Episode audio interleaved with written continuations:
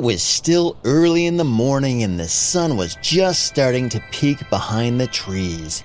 Luke and Nora were still just waking up and they had slept long and hard that night because the day before was the most bizarre Christmas day that Luke and Nora had ever experienced. After getting a mysterious gift from Santa with two keys that led to a hatch in the ground in their backyard, they found a cave deep underground that was filled with magical treasures. And not long after they discovered it, they got chased out of that cave by a mean old man named Cornelius, who actually turned out to be Santa's brother. Wow, can you imagine a crazier day than that? When Luke and Nora woke up the next morning, they had almost forgotten about everything that happened the day before until they looked on their nightstands and saw the sword and the necklace they had both escaped from the treasure cave with. And this was not your average sword or necklace. They had magical powers that each of the children had only just begun to discover. As soon as Nora saw the necklace, she grabbed it and jumped out of bed and ran into Luke's room, where Luke was already standing with his sword in his hands. Both kids could remember what happened in the treasure cave the day before, when Luke had swung his sword around and a bolt of lightning blasted out of the end. Nora said, Hey, Luke, I think I've heard of these things. I think you need to hold it in just the right way and say a magical spell, and you can do all kinds of cool things. So she took the sword and said, Hmm, let me try this out just a second. And she pointed it at their dog, Ollie, and said, Abracadabra, And magic blasted out of the wand and then hit their dog, Ollie. And Ollie started to transform into a wolf a huge wolf. It was like 10 times the size of what Ollie was. And they were like, oh no, he turned Ollie into a wolf. But then the wolf just sat there and barked at him. And then he walked up to Luke and Nora and licked them both in the face. It turned out it was the same old Ollie. He was just a wolf now instead of a tiny, cute, furry little dog. And so then Nora thought of another magical spell. Kalaka kulaka kilaka kek!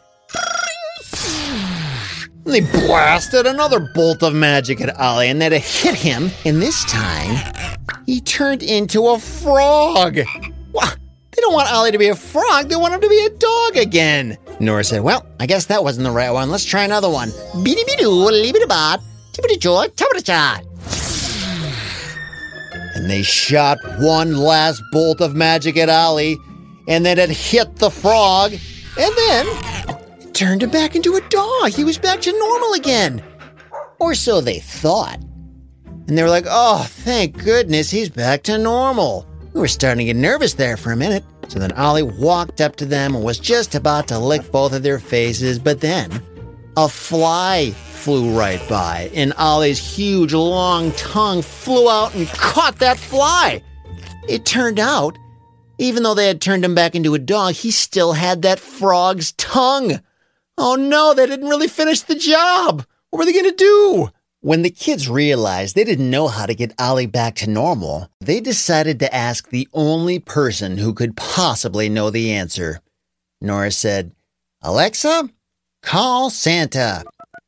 A few moments later, they heard a friendly, familiar voice saying, Hello? Nora said, Santa, you have to help us and the kids took turns explaining everything that had happened the day before and what had happened to Ollie. And Santa said, I'm so sorry, kids. I never meant for you to meet my brother Cornelius. I didn't even realize he was down in the treasure cave behind your house all these years. My brother is a very sad, lonely old man. He isn't mean because he's angry with you. He's mean because he has no friends and he doesn't know how to show kindness. You must be very, very careful with his magical treasure, children. Because of his troubled heart, his magic can only do evil. You cannot use it for good unless you know a very special spell. And Nora, it can only be done with your necklace. And so Santa told them the spell, and Nora took off her necklace and put it around Ollie's neck, and she said the spell Zula Kampula Chakula. And just like that, Ollie turned completely back to his normal self. Oh, wow. That was crazy. They were so glad Ollie was back to normal. But then Santa said, You must return the treasure at once, children, and remember one very important thing. We cannot make another person be nice, but we can control ourselves. When you return Cornelius's treasure, remember to show him kindness, even if he is not kind to you. So, just like Santa said, Luke and Nora decided to take their magical treasures back down into the hatch to the treasure cave. But before they did, they also decided to draw Cornelius a picture and bring him some cookies. So they walked back to the hatch in their backyard and they opened it up with the key and they crawled down the ladder and walked back into the cave. And as soon as Cornelius saw them, he said, Well, well, well, looky here. I knew you kids would return. How foolish could you kids be to bring this treasure back here? I can only assume you've come back to take more of my treasure, huh? Well, I think both of you should have stayed home because now you'll never leave this cave again. And Luke said, Oh no, Mr. Cornelius, we're not here to take anything. We're here to bring your treasure back. We're sorry we took it yesterday. We were just so scared and we didn't know what else to do. Will you forgive us? And Cornelius said, Ah, I see. Well, uh, I didn't expect this. And Nora said, We also brought you a gift because we're sorry. And Cornelius was so shocked and surprised that he actually started crying. no one's ever done something so nice for me before, especially after I've been so mean. I think it's me who needs your forgiveness. I'm so sorry, kids. Now Luke and Nora were the ones who were surprised. Cornelius wasn't nearly as mean as he seemed before. He just needed someone to be nice to him. And then Luke said, Cornelius, don't you ever feel sad and lonely down here? Don't you ever want to get out and see the world sometime? And Cornelius said, Yeah, I suppose so. It has been a long time since I've seen daylight or had a good home cooked meal.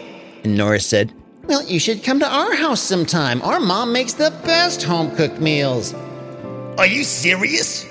You would really have me to your house after I've been so mean to you kids? And Nora said, Well, of course, we know you're not really that mean. You just need some friends. You can come to our house. So they invited Cornelius over, and they also called Santa back, and they invited him over too. And Santa and Cornelius both showed up at Luke and Nora's house for dinner. And Santa got to meet his brother again for the first time in so many years. And they hugged and they laughed and they cried and shared old memories of their childhood together. And Cornelius agreed.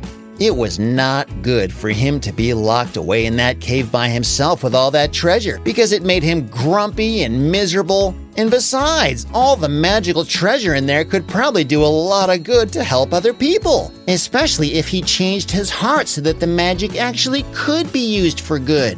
So he agreed to give away all of his magical treasure to the less fortunate and everyone he helped became his great friends, and it all happened because Luke and Nora decided to return his treasure and show him what true kindness looked like.